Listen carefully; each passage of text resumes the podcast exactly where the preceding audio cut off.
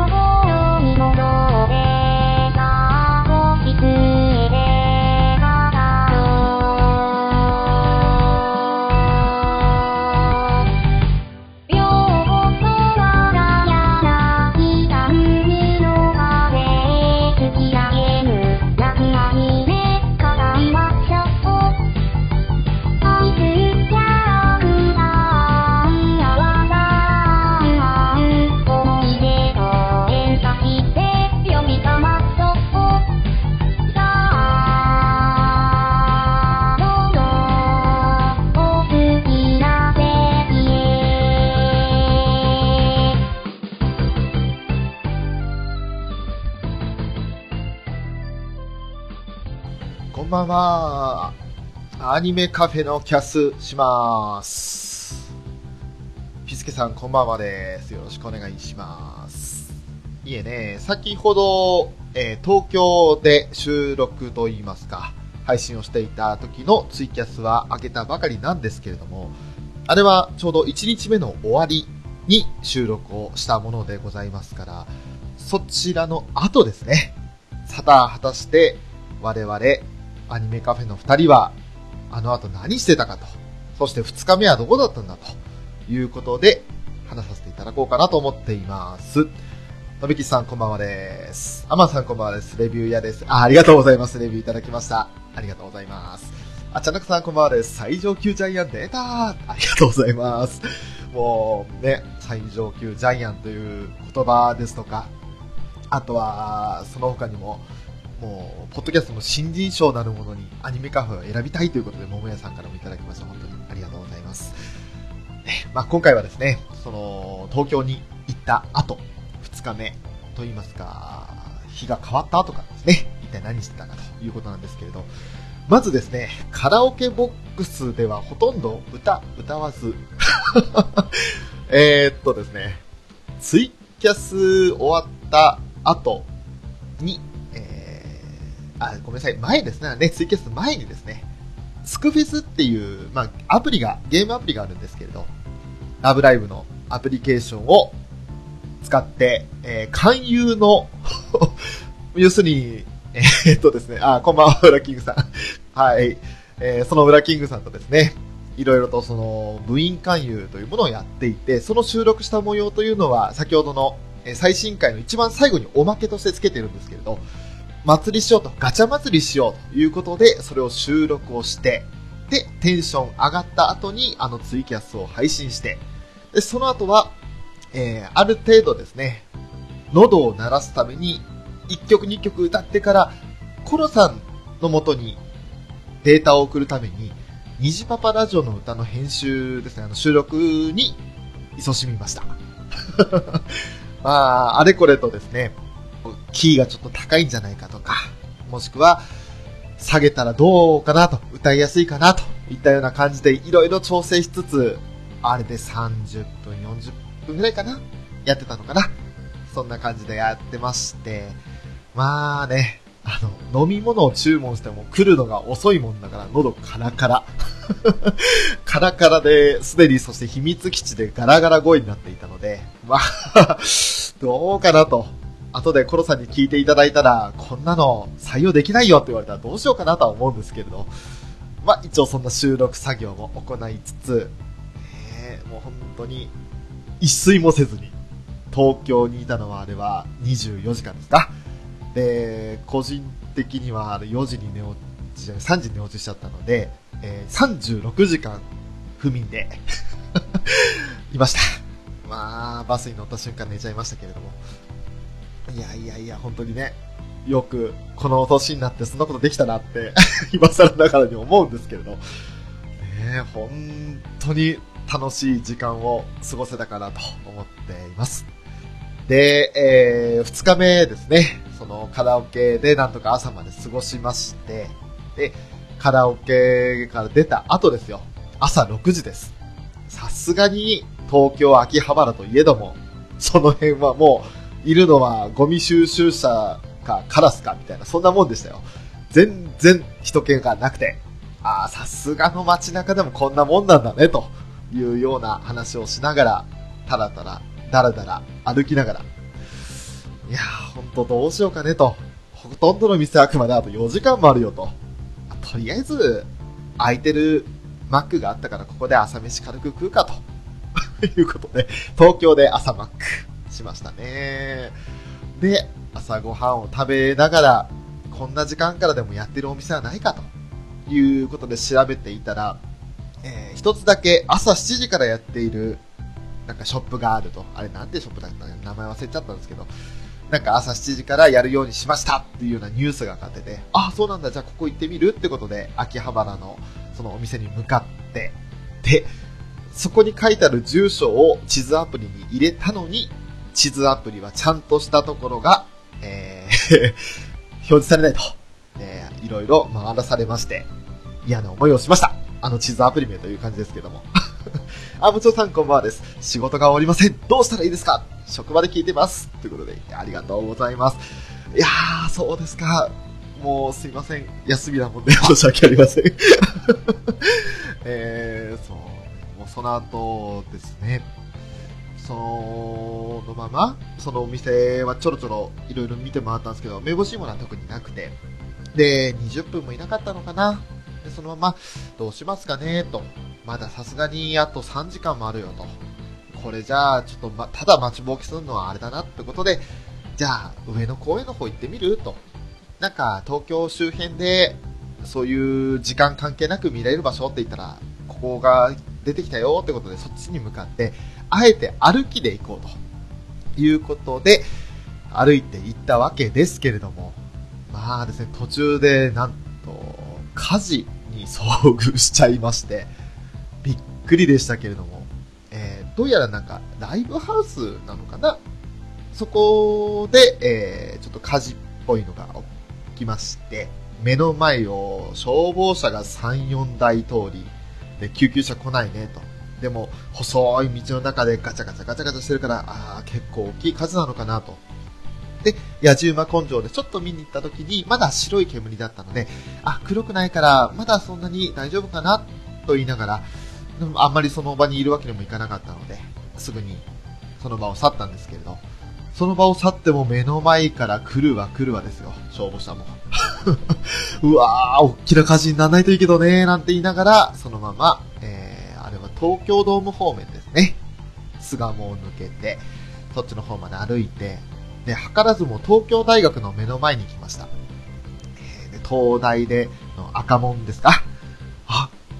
こんなところに、これなんか見たことあるぞって言って、俺は何にも、あの、言葉、赤門って言葉が出てこなくて、なぜか雷門と言ってしまいまして。で、もう半分頭がぼーっとしたのもあったんですけど、全然雷門って書いてねえのに、赤門を見て、あれこれ何何門だっけ雷門だっけとかっていうような話をバカみたいにしながら、えー赤門をの前を通り過ぎ。で、その後ですね、えー、桃屋さんに書いた色紙を送るために、郵便局のところですね、郵便局に行ったんですけれども、まあ、郵便局ちょっと空いてなくて、で、あのーお手洗い借りるためにその隣にあったコンビニに寄って、で、お茶とかを買って、そして、その足でちょっと店を出た時に、ウラキングさんが周辺の情報を確認してくださっていたんですよ。で、その情報の中に、まあ、これちょっと、ラブライブ知ってる方じゃないとピンとこないかもしれないですが、宝明館という旅館がありまして、で、それが全くもうそこに行こうとしていなかったのに、看板が目の前にあって、ここ、右曲がって左行ったら方面館本館です。なんだでということで、急遽、その方面館に行ききました。まあ、まさか、ここに行きたいと思っていなかった、まあ、要するに名称ですね。えー聖地巡礼の一つとしてそこにたどり着きまして、いやー、やったぜと、嬉しいぜと、いうことで、やらせていただきましたね。行きましたね。あ、ピースケさん、ごま導入波の段取りしながら聞いています。ワクワク、聖地巡礼、わら、ということで、はい、本当に、あのーサンシャインの7話で、当時はまだ6人になったアクアが泊まった旅館ですね。そこがありまして、びっくりですよ、本当に。まさかね、そこ行こうって考えついてすらいなかったので、とめきさんこんばんはです。ラブライブ愛に引き寄せられてる。もう、まさにそれですね。もう本当になんか、秘密基地文化祭というものを目的に東京行ったはずなのに、その前のラブライブ一次会と2日目のね、そういったところで、本当にもう、これ目的逆転してんじゃねえのかっていう感じになってしまいましたね。まあ、それでも本当に楽しい1日2日過ごさせていただきましたけれども、ね、まさかの方面感を見つけて、いやー、やったぜやったぜって言いながら写真撮って、そこまでだいぶもう寝ずに歩いていたので、結構体中ガタ来てて、足痛えだとかなんだかんだ文句を言いながら、とりあえず今から帰ったらちょうどいい時間かもねっていうことで、そこから歩いてまた秋葉原の方に戻りまして、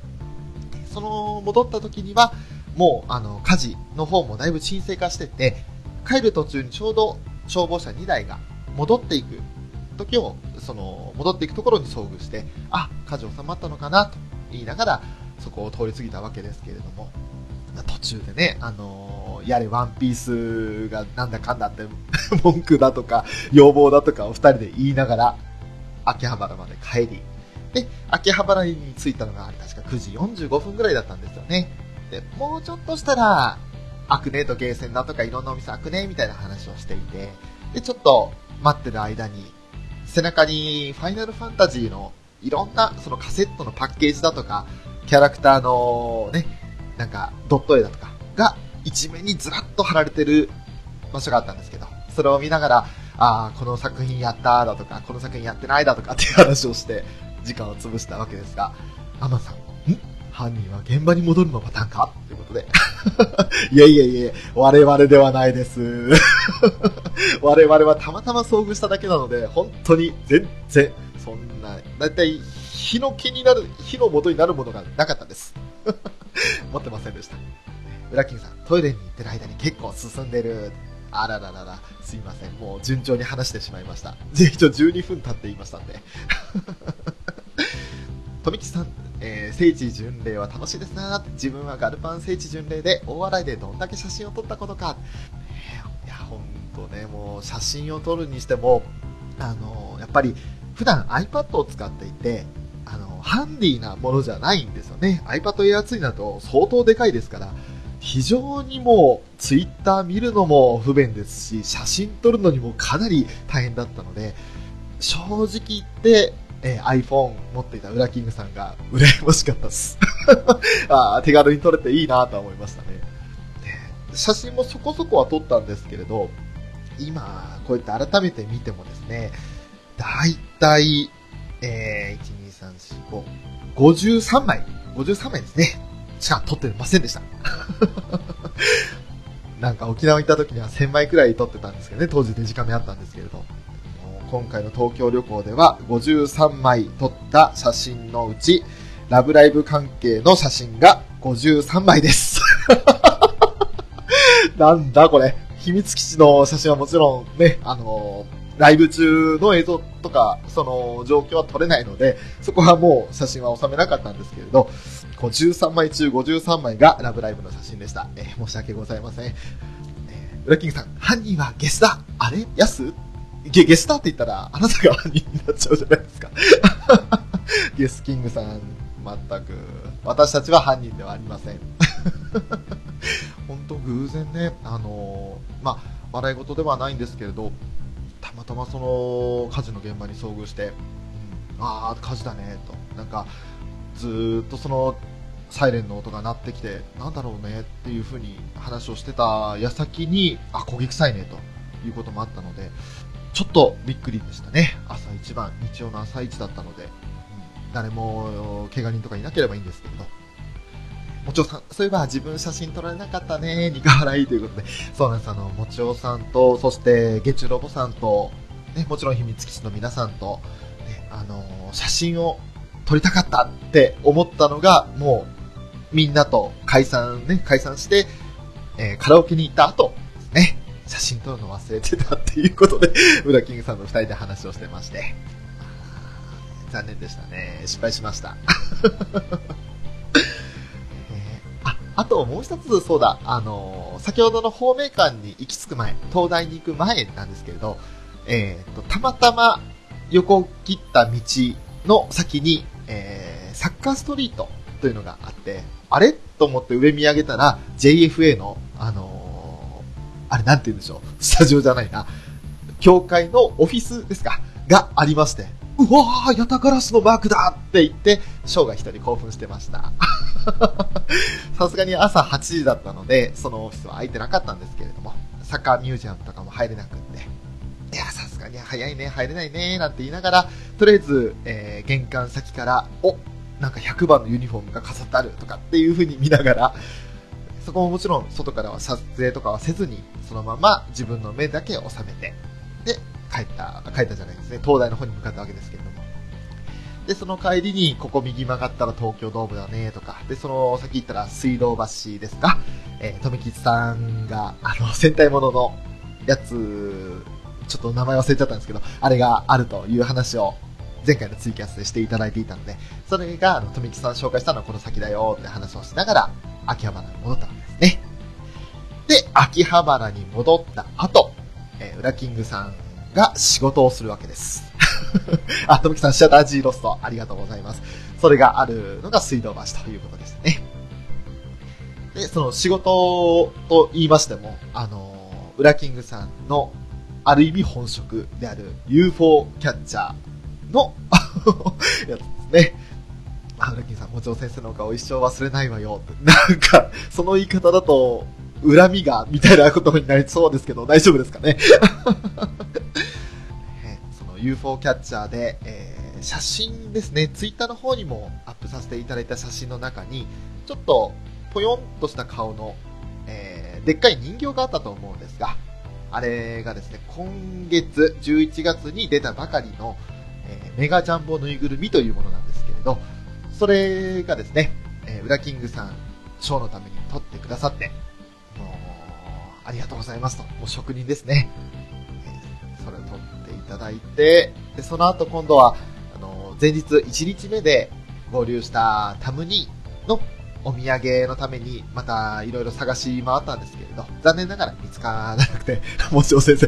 なんも恨まれることしてないということで、そうですよ。ねえ、恨まれるのは、恨まれるようなことなんかしてませんよ、もちろんさん。えー、ウラキングさん、今は素顔の選手たちでしたっけ？えあ、これは、あの、シアタージーロストの話かな。じゃあ、ぜひ、ウラキングさんと富吉さんで盛り上がってください。それで、その、ぬいぐるみを取っていただき、で、その後は、ちょっと、いろいろ探し回ったんですけど、結局、その、目的のものは見つからなくって、なんだかんだで、あの飛行機に乗るためのバスの時間が、もともと予約していたのが3時40分だったんですが、さすがにもう、ないねと、やることないね、みたいな感じになってしまって、で秋葉原のヨドバシカメラにあるうどん屋さんで、お昼ご飯をちょっと早めですかね、11時40分ぐらいに入って食べて、で、それで、えそのまま東京駅の方に向かったわけです。東京駅に着き、まずは一番街という、その、地下道のの商店街というか、お店が並んでるところの中に、えーまたこれまたラブライブ関係なんですけれど、のっぽパンっていう静岡の方で売っている、まあ、細長いパンですね。それも、えーツイッターの方に写真を上げたんですが、そののっぽパンで、えーラブライブサンシャインとコラボした塩キャラメル味っていうものが売ってる店があったので、そこに行って、えーもう店に着きました。3秒でその商品見つけました。5秒目にはその商品を手に取ってレジに出ましたという、もう他の商品には目目です。のっぽパンだけを買い、そして東京駅をまたちょっとぐるーっと回って、なんか NHK ショップだとか、あとは日テレショップですか、そういったようなショップもあるんだっていうことを見ながら、そのまま、えー東京駅のですね、八重洲口、八重洲、そうした瞬間購入、そう、まさに、もう、変な話、その、合流した時、1日目合流する前に、ウラキングさんがそのお店を見つけてくれていて、で、じゃあもう帰り際にそれ買っていきましょうという話をしていたので、ほぼほぼそれはもう帰る寸前にそこに寄るっていうのを決めた状態で行ってましたから、むしろ、あ、よかった、まだ売っててよかったっていう状況で安心してパッと取り、レジに持っていきましたね。そして、えーその八重洲口で、時間変更でできますか？と。バス大丈夫ですか？って言ったら OK だよって言われたので、1時20分発の予定よりも2時間20分早いバスに乗って昭和帰ることにしたわけです。もしかしたらバスと同じように飛行機も前の便に変更できたりするかもという淡い期待を込めて 行ったわけですけれど、でそれでウラキングさんと、えーまあ、さよならして、そして、えー1時半頃ですか、バスの中でツイッターをちょこちょこ打ってたんですけれど、気がついたら、えー40分くらい経っていました。寝てました。寝ておりまして、気がついたらもう、あと10分、20分経った頃には成田空港に着いてましたね。あ、ウラキングさん、初日東京駅地下をうろうろしたおかげです。そう、あの、ウラキングさんには、成田に着いてバスに乗ったら連絡しますねってお伝えしておいたんですけれど、先にあの、ウラキングさん、もう東京駅に向かっていただいていて、で、成田空港、今、立ちましたって言ったら、もう東京着きます、みたいな状況だったんですよね。それで、もう1時間ぐらい待ちぼうけさせてしまいまして、えーまあでもそのおかげで、のっぽパンをウラキングさんは見つけ、そして私に報告してくださったということになります。おかげさまで今朝、そしてお昼ご飯といいますか、ついさっきなんですけれど、え昼夜兼用でのっぽパンを1個ずつ食べて、今日のご飯はのっぽパン2つです。あと1個。賞味期限が今日までなんで、どうしようかな、あと1個食えるかなと思うんですけど、できれば明日の朝、ちょっとごまかして食いたいなとは思ってます。もうお腹だいぶいっぱいなんで、そんなにお腹空いてないんでね。そして、えー、まあ、バス、帰りのバスの中は寝てしまいましたけれども、えーそのまま成田空港に着き、で、降り立ったところがですね、まあ、成田空港2回目なんで、今回来た時に1回目、そして2回目の到着だったんで、降りた瞬間に、あれ？受付というか、その、なんかこんなに大きかったかなと思ってちょろちょろしてたんですけど、どうやっても、その自動チェックイン機に操作をしても、予約した時の番号と違うんですよね。12桁の数字を求められて、あれ違うなと、俺9桁で予約してんのになと思いながらいろいろ入力してみたんですけど、どうしてもできなくって、いや、わかんない。から、ちょっと、そこら辺にいる係の人に聞いてみようと思って聞きましたら、国際線のターミナルですって言われて、あ、どうそんな予約番号を入れても無理だわなって、俺国内線だもんと思って、えー、そこから国際線ターミナルの方に降りまして、で、無事に、えー自動チェックイン済ませて、えーその後、チェックイン済ませてから、あ時間変更ってやっぱできないのかなと思って念のため聞いてみたんですけど、札幌に帰る便は5時50分しかないんですって言われて、ガーンですよね。3時間。3時間空港にいました。あ、富木さん、東京駅、今、シンゴジラ聖地点なーってことで、あ、なんかシンゴジラのやつかかってたな、そういえば。あんまり気にせずに やってましたけれども。アマさん、ん？成田？国際線だよな。翔さんはサハリンから来たのか？いえいえいえいえ。あ、裏切りだ。密輸で上陸しました。こらこらこらこら。一応あの、成田の方じゃないと、その、行機がですね、片道行きは北海道からこ東京に行った時には7500円のものと、で、帰りは、えっ、と、8200円のものだったんですよね。で、帰りの方は、あの、プレミアムシートっていうものだったんですけれど、まあ、実際に乗ってみたら、ビジネスクラスの一歩手前ぐらいのいい感じの席が用意されていて、まあ、それにちょっと後々語ろうと思うんですが、その国際線ターミナルから国内線ターミナルの方に移動し、3時間はさすがに、ちょっとこのままぼーっと席で待ってるのは辛いということで、えー、成田空港の楽しみ方みたいなことをググり、そしたら、5階に、あの、展望ラウンジがあるよと。で、飛行機好きな人たちが写真撮ったりしてますよ、ということで、その展望ラウンジにまずは足を運び、で、確かにいろんな飛行機あったんですけれど、まあ、よく聞く ANA だとか JAL だとか、そういったものは一切なくて、あと北海道民だったらエアドゥだとか、そういうのもあるとは思うんですけれど、全然その、展望ラウンジからは見えない位置に、そういった有名どころの飛行機があって、全然もうなんか知らない LCC の飛行機しかなくて、いやいやいやいやいや、なんか、あまり面白くないなって正直思いながら、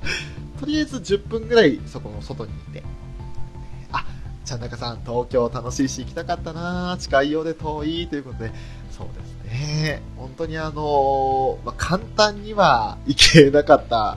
行けないっていうところになるとは思うんですけれども、いやー、でもね、あ、裏金さん、URA で来たんじゃないの？それは、あの、裏キング航空ですか？裏ですか？それはまさかの、裏キング航空はな、LCC よりも安全性に問題があるというふうに有名ですけれども、とかって。ねえ。まあ本当にですね、その展望ラウンジ、まあ、なかなかちょっと昭和飛行機にそんなに興味がないっていうのも悪影響してしまって、そんなに長い時間はいられなかったんですけれど、えー、幸いなことにその成田空港内のショッピングモールというか、そのモールの中をちょろちょろちょろちょろしながら、で、最終的には、えー、っと、と、木さん、え、UFO? UFO? 違います、違います。ちゃんとした飛行機です。あの、どっか宇宙の彼方から来た未確認飛行物体ではないです。茶中さんも、ZURA ずらやなくて？っていうことで ちょっと、ね、ウラキングさんがズラ疑惑っていうのがあるんでしょうか？あ、その、空港の展望ラウンジを出て、えっ、ー、と、モールですね、モールの方に行った後は、まあ、いろんなお店あったんですけれど、特にその、買い物したいって思えるようなお店はなくて、で、結局のところ、まあ、コンビニでお茶を買い、マッサージチェアを一回起動して、その後マッサージチェアでぼーっとしてましたね。ただ、そのちょろちょろちょろちょろ回っていて、なんだかんだであれで1時間か1時間半ぐらい、モールを回ってみたので、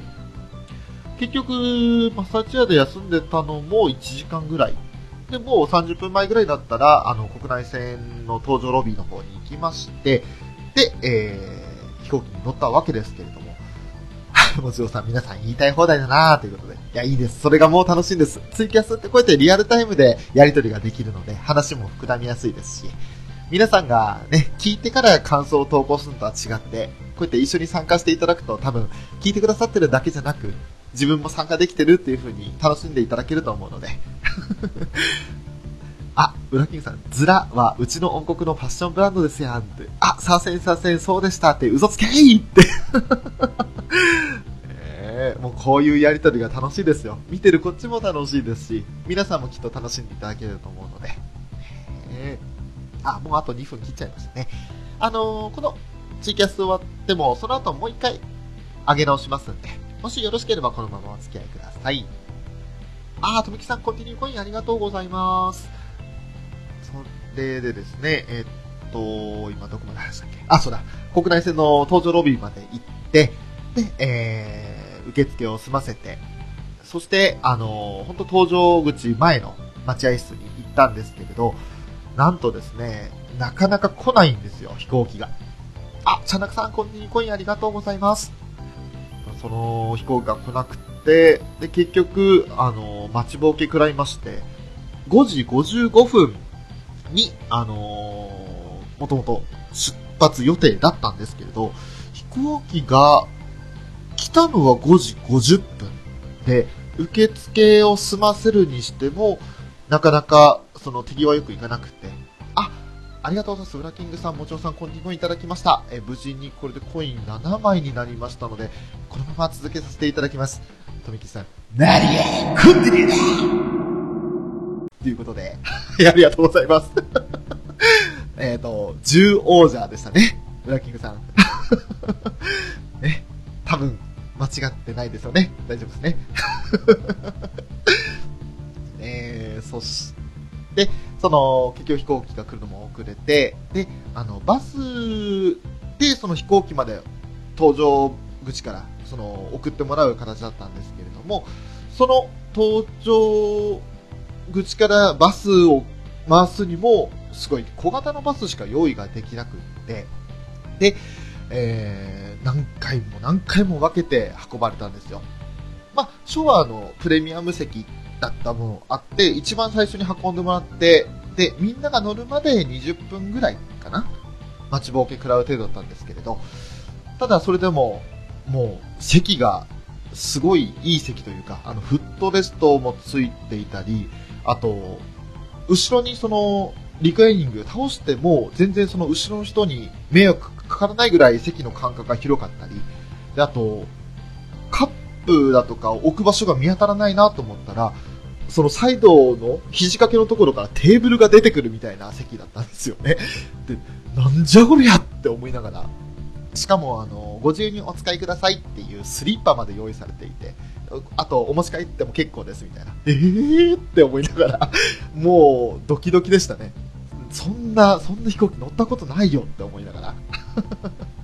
あ、裏キングさん、ジニス様から抽出されたエネルギーです。無駄遣いせぬよう励みなさい。これ、あの、おっしゃってましたね。こういう話、あの、つながるんだね、このセリフがね。え、とみきさん、ナイス中田翔子さんボイス。ありがとうございます。うまく真似できたでしょうか？よかったです。その、いい席。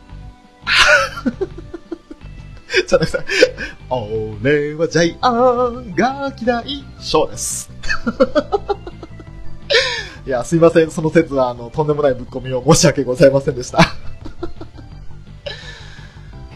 そして、えー飛行機の席、まあ、あのそういったフットレストなども大いに活用させていただきながら、えーまあ、半分うとうとしながら、全員が揃うのを、搭乗者全員が揃うのを待っていって、で、えーし今、失礼ですって言わないですね。キャビンアテンダントさんですね。が、あの、申し訳ありませんってちょっと謝ってるのを、まあいいんだよ、いいんだよって一番前の席で心の中で思いながら、えー待ってたんですけれども、出発した後ですね、時間的に出されるものなのかもしれないんですが、プレミアム午前なる二重の銃が2つ重なった二重のお弁当が出てきまして、びっくりしましたね。それ用意されて、味噌汁も用意されて、えー、なんじゃこりゃーって思いながら、さあ食べるぞと思った時に、えー飛行機が乱気流に巻き込まれまして、えーキャビンアテンダントさんがみんな席につき、シートベルトをして、で、俺は、あの、その間に、味噌汁がこぼれ。危ねえと思って、これもうちょっとかかるとこだったっていうような、そんなこともありつつ、まあですね、プレミアム席だったんですけれど、その飛んでる最中の感覚とかは全然プレミアムじゃなくて、むしろ、ね、あの、貴重な経験ができたという意味では、ある意味プレミアムかもしれませんけれども、なかなかに面白い、いいところと悪いところが同時に体験できたなというような帰りの飛行機ですね。えーウラキンさん、シャイニー打天使の涙いえいえいえ、そんなもの出たら俺泣いて喜びます。残念ながらそれではなかったですね。普通のあの和食の、えー、重箱みたいなもんでしたね。ね梅じその、えっ、と、なんか、米、あの、俵ご飯みたいなものが入っていたりだとか、サバと鮭のそれぞれ焼きのものと、あと、漬物だとか、えっ、と、何だったっけ、卵焼きだとか、そういったような、本当に和な感じのご飯でしたね。まあ、あの、ちょうど晩ご飯時間帯ということもあって、普通に、あの、安定してその気流から抜けた後は美味しくいただきました。アマンさん、沼津の干物は出たすら？いえ、残念ながら沼津関係ありませんでした。出ませんでしたね。えーあの紐のね、顔にぶち当てられたいですけれども、個人的には。わかる人いるかな？ね、その、まあ、飛行機乗ってる最中、その、まあ、味噌汁こぼれたのはいち早く見つけていただいて、あ、お取り返しますって、あ、あの、かかりませんでしたか？って言われて大丈夫ですって言いながら、で、お味噌汁交換してもらって、で、えーご飯食べ、その後ですね、あの、くまモンのクッキーをお土産にどうぞって言われてもらったり、なんでくまモンなんだって、成田から札幌だぞって思い、あの、新千歳だぞと思いながら、そんなもんもらったりして、あとはずっとフットレストとかを使いながら、もう東京中歩いて疲れた足腰をいたわり、で、さあ、そろそろ新千歳かなーなんて思いながら見ていたら、新千歳空港周辺の気温はマイナス1度です。あれ？東京いた時19度だったぞ？みたいな。えー、20度も温度差あんの？って思いながら、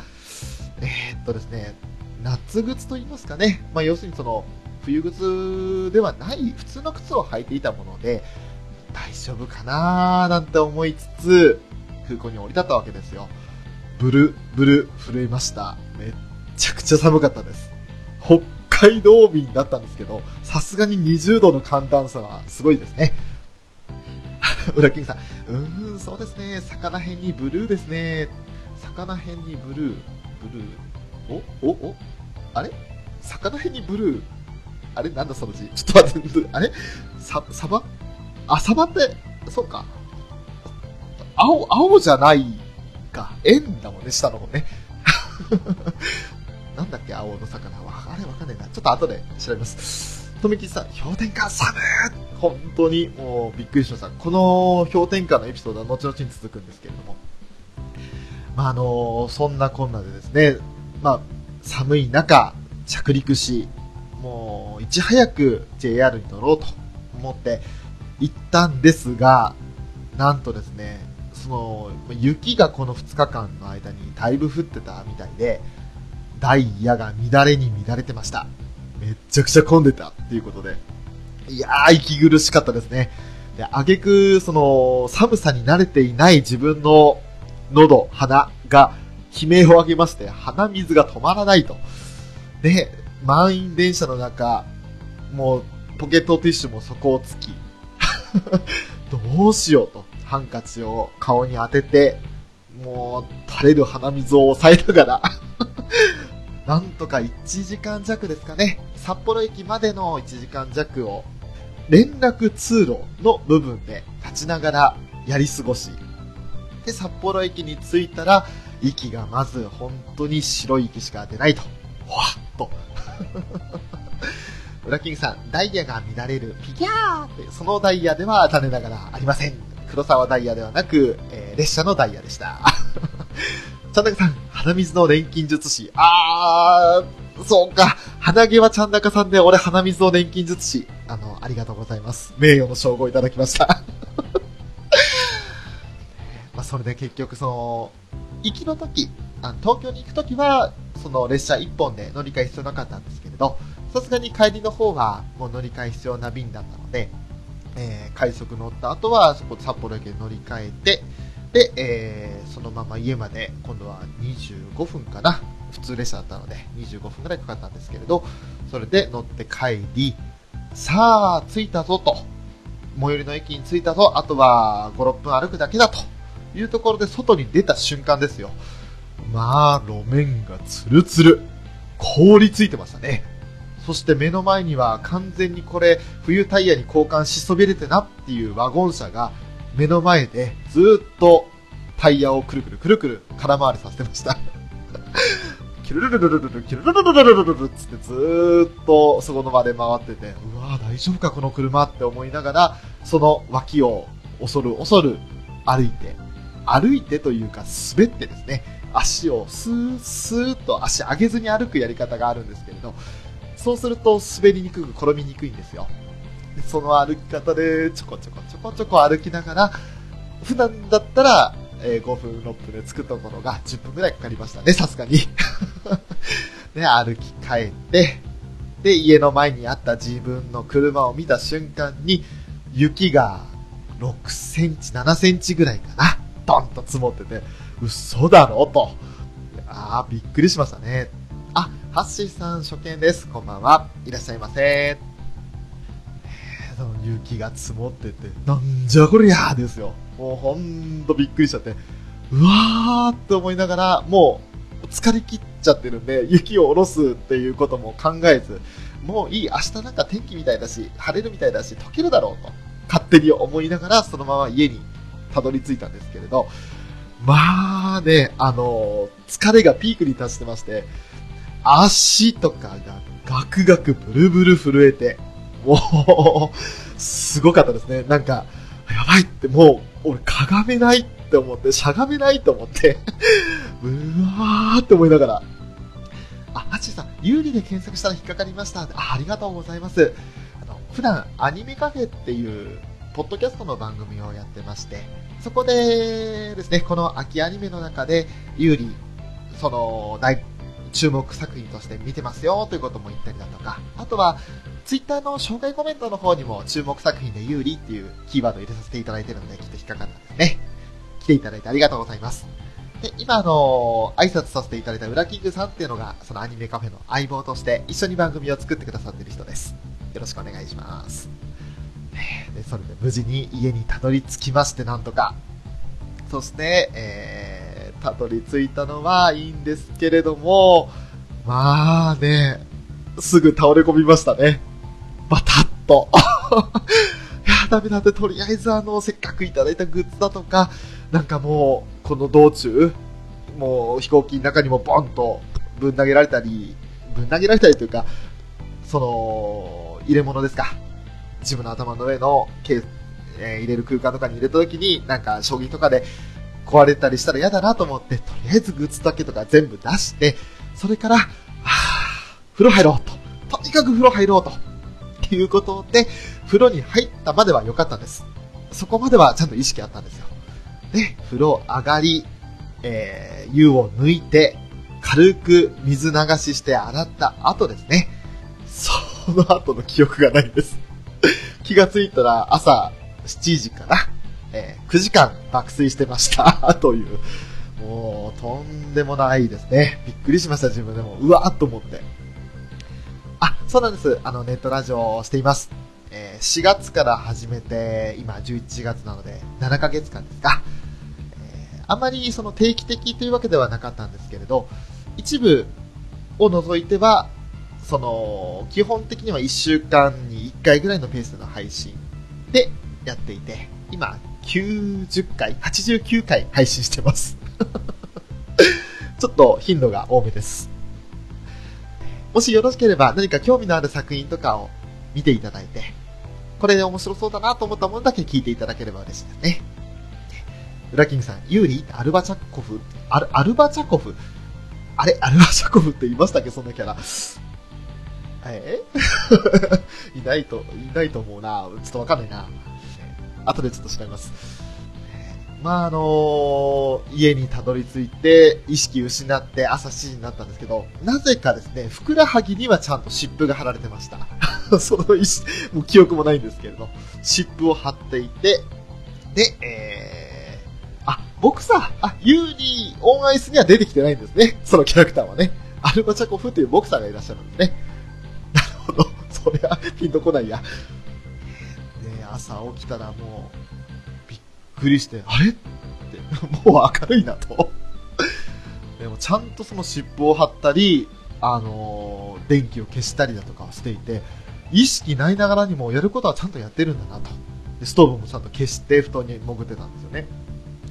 で、びっくりして、朝起きて、あのーツイッター、ツイートラッシュですよ。本当にもう、何やってんだと。ユーリ・アルバチャコフってボクサーね。ん？ユーリ・アルバチャコフってボクサーね。これは、ごめんなさい、ちょっとわかんなくなってきちゃったな。スルーします。結局ですね、あのーツイートで言った通り、その2日間、なかなかそのツイッターをチェックできなかったのもありまして、そのツイッターのチェックで、いいねを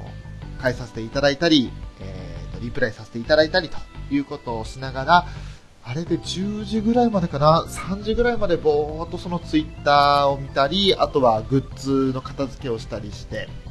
で本棚の一角、小説があった部分が、えーグッズによって占拠されました。小説は段ボールに入れられて、押し入れの奥深くにしまわれました。そんな感じで朝過ごしましたね。で、お昼頃かな、1時か2時ぐらいから、やっと、あのー収録していった、えっ、と、音源だとか、あとはツイキャスの方の録音の分だとかを引っ張り出して、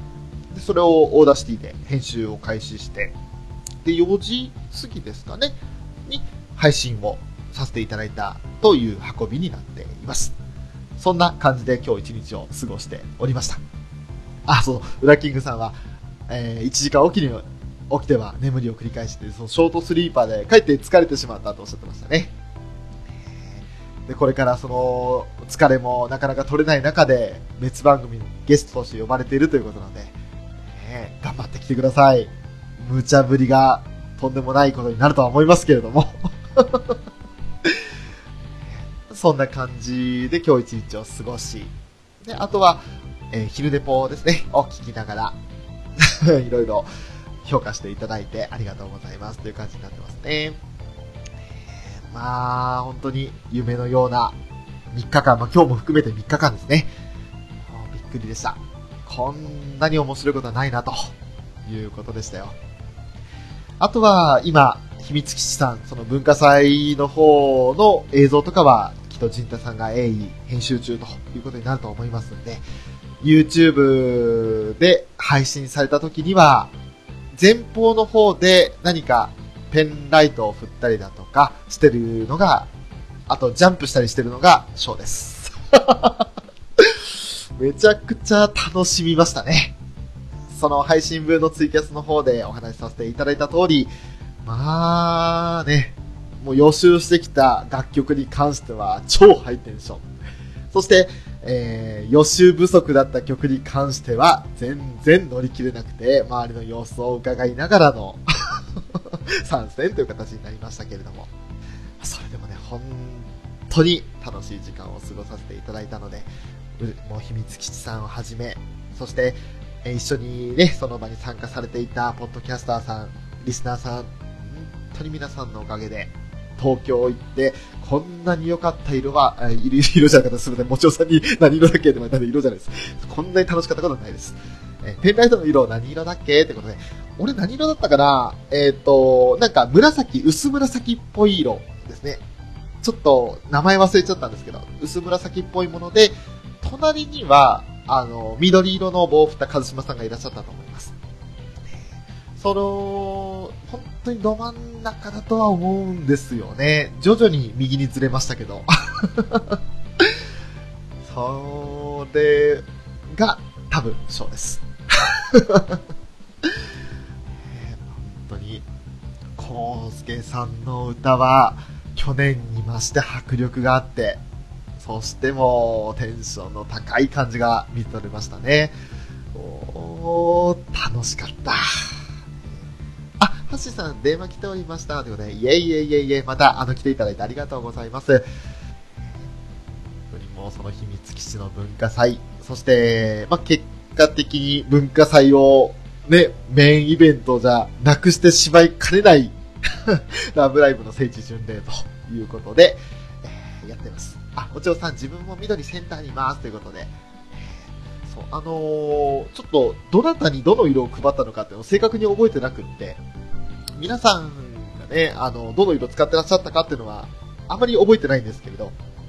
えーあとは、あれかな、えっ、と、あ、今どこまで話したっけ？えっ、と、コウスケさんの話までさせていただいたか。だから、えっ、と、ジンタさんのギターも、もう本当に迫力あったり、あとジンタさんがだいぶあの前に出ていらっしゃったりだとかもしたので、もうギターに触ろうと一生懸命になったりだとかもしてましたし、あとは終始そのベース、トヨタさんが笑顔で弾いてらっしゃったのも印象的でしたね。あとは、浅沼さんがガンガンガンガン叩いて、もリズミカルにドラム叩いてらっしゃったので、もうね、楽しそうでしたね。でも、その分大変そうでもありましたけれども、もう楽しかったですね。だミッチーさんも、もうキーボードテクニックですか。もうすごい、うわ、こんな難しいの、もうさも当然のに簡単に弾いてらっしゃるっていう感じですごいなーって思いながら、もう5人をまんべんなくいろいろ首を回しながら見てまし。たライブ初参戦のテンションでは正直なかったとは思うんですけれど、もうね、あれだけテンション上がるイベントに行けてよかったです。本当に楽しかったです。さあ、あと10分ということになりました。本日はですね、そんな東京行きのために、えー、先週の金曜日の夜ですか、えー、泣く泣く見逃しましたドリフターズ第5話の放送が確か8時からアベマ TV であるということなので、それを見て、そしてその後は、まあ、多分何かしら録画していたものを、あ、ジョジョとかあったかなを見たりするのかななんて思いながら、今日一日を残り過ごそうかなと思ってますね。もちろさん、仕事終わらん人間、諦めが肝心だよなということで、帰るとします。ではでは、ということで、お疲れ様でした。もうね、やっぱり、なかなか仕事うまくいかない時もありますけど、引きずらないのが一番というか、まあ個人的なそう仕事の内容が違うので、なんかこう、明日に引きずらないで、また新規一点頑張れればなっていうところも重要だと思いますけれども。いや本当にね、この、お、富木さん、ドリフターズ再放送を見れば、下がり首は恥ぞあ、もうね、あの、先ほどリツイートをしたんですけど、ちょっと今覚えてなかったな。具体的にちょっと今見直そうかな。何時だったろうか。ドリフターズ、8時からですね、やっぱり間違いないです。えー、アベマ TV で、これは新作アニメの枠かなの方で放送されると思いますんで、ぜひ、あ、ウキンさん、もちろんさんにはお疲れ様でしたということで、本当にお疲れ様でした。あとはまあ、そう雪が溶けたら冬タイヤ交換しなきゃな 実はショーも冬タイヤに交換してないんです、まだ。えーもう、まあ、昔と違って今は軽自動車なんで、だいぶ交換しやすくもなりましたし、もうちゃちゃっとやってしまえばいいんですけど、なんせ手がかじかむっていうね。えー、あ、破傷風に気をつけなくちゃ。それは、あのードリフターズ的なネタなんですね、きっと。今日見て、その言葉のシーンを探ろうかな。今ちょうど7時過ぎた頃で皆さんもきっとこれからお帰りになったりする頃だとは思うんですけれども、ね、あの、残り、まあ、5時間ぐらいですか、だいたい行動時間とあると思うんですが、今日一日残りの時間を有意義に過ごしていただいて、そして疲れを取ったり、あるいは明日の英気を養っていただきたいと思いますね。ユーリーやっとるけん、アベマつけとこうということで、あ、今、アベマ TV でユーリーオンアイスやってるんですね。ほうほうほうほう、なるほど。じゃあ、それを、今これ終わったら見ようかな。ユーリの最新回はまだ北海道なんで、多分 BS の方ではやってないのかな。ただ、多分、アベマだとか D アニメでは見られそうかな。それを見ようかなと思いますね。え、まあ本当に夢のような時間を過ごさせていただいて、本当にありがとうございました。あとはもう、配信されたらまた、YouTube を見て、テンション上がってる自分がもし見つかったら、若干弾きながら、でもライブを純粋に楽しもうと思いますね。さあさあさあ。ということで、えー後日談ですね、を話させていただくためにツイキャスを急遽設けましたけれども、いかがでしたでしょうか？エンディングです。残り5分となりました。今日もですね、えーたくさんの方々に参加していただいて、ツイキャスを盛り上げていただきました。ありがとうございます。もう本当にね、あのー私たちのアニメカフェというのはもう間もなく100回近くを迎えるということで、99が本当にあの過去回を消さないで済むラストの回となりますから、それをもって新しいアニメカフェを作り直そうと思っています。でその投票をですね、今現在やっておりまして、えー名前は、ウラキングさんが提案したアニメカフェオレというものと、その提案を受けてショーが考えたアニメカフェラテという二つの名前を今候補として挙げてるんですけれども、えー接戦に接戦が加わって、今、ダメだ、これは投票前の人がいるから、ね、言っちゃいけないんですね。まあ、あのーどちらか一方が今ちょっと差を出しつつありますので、これからどうなるかです。ついさっきまでは同票だったのでね、どちらもいいということで、皆さんにはいろいろ考えていただいているようでございます。詳しくは86回に書いてある、えー、すみません、86回に配信している番組タイトルについてという10分ぐらいのポッドキャストがあるんですけれども、そちらを聞いていただくと、このアニメカフェオレ、あるいはアニメカフェラテになった理由というのが語られてますというか、配信されてますので、そちらを聞いていただきたいと思います。で、えー残り1日ですね、明日の23時50分までが投票期間となっております。それまでの間に、ぜひ、どちらが良いか、あるいは、こんなのもどうですかっていったようなご意見等々があれば、直接、あのーダイレクトメッセージであったり、あるいはアニメカフェのハッシュタグをつけていただいて投稿いただいたり、メールでも結構です。えアニメカフェアットマークアウトルックドット .jp 宛に送っていただくということでお願いしたいと思います。とみきさん、オーレということで、はい、ありがとうございます。もう、カフェオーレ。ね、もうこれも本当にね、あの、ウラキングさんらしくないおしゃれな感じでしたけれども。ねでも、ウラキングさんね、当にあの最初の東京の方でね、おっさんですね、桃屋のおっさんさんたちと